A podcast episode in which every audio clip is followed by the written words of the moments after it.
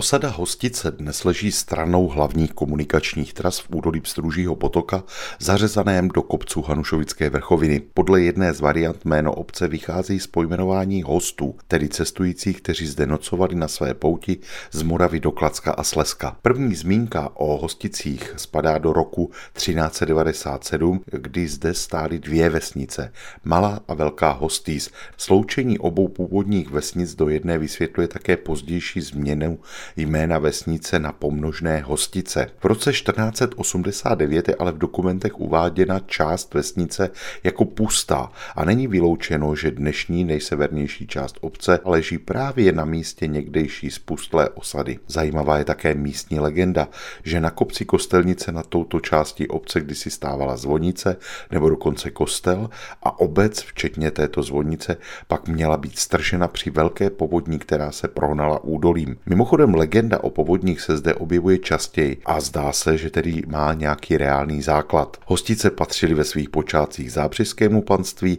později k rudskému statku, se kterým jsou spojovány až do konce patrimoniálního období. Zdejší mikroklima je chladné a pozemky jsou svažité a málo úrodné. Přesto už na konci 17. století stálo v hosticích 26 usedlostí. To už ale obec patřila Lichtensteinům a právě Alois Lichtensteina nechal koncem 18. století rozpad parcelovat Kučovský dvůr, patřící k Bohdíkovu, kam chodili hostičtí nevolníci na robotu. Zřídil zde osadu Alojzov a protože se zde kdysi nacházel vrchnostenský hamr, právě zde vznikla železná huť s vysokou pecí. Mezi hutí, Rudou nad Moravou a Hosticemi se dobývala železná ruda pro zdejší provozy. Když byla vytěžena, byla huť přestavěna na papírnu, která tady existuje dodnes. V samotných hosticích se pak rozvinuly zejména domácí výroby.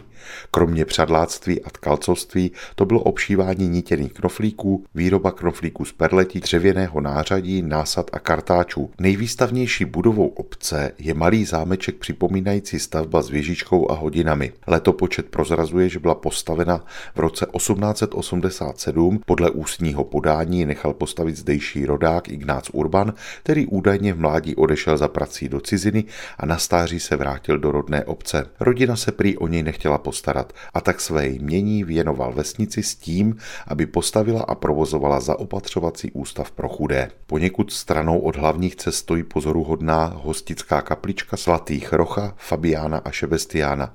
Je to vlastně jenom malá dřevěná přístavba přilepená ke starší zvonici, která zde patrně stojí už od poloviny 18. století.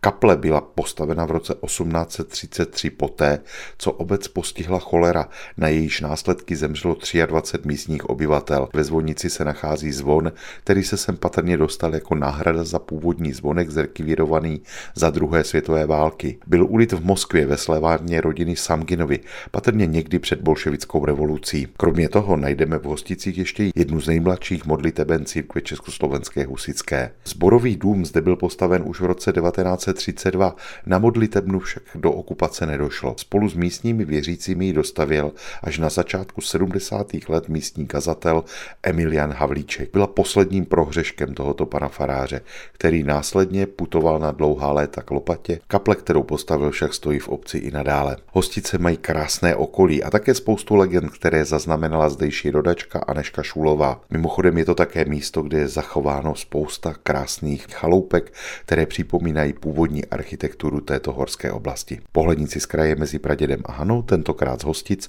vám po vlnách Českého rozhlasu Olomouc poslal Mirek Kobza.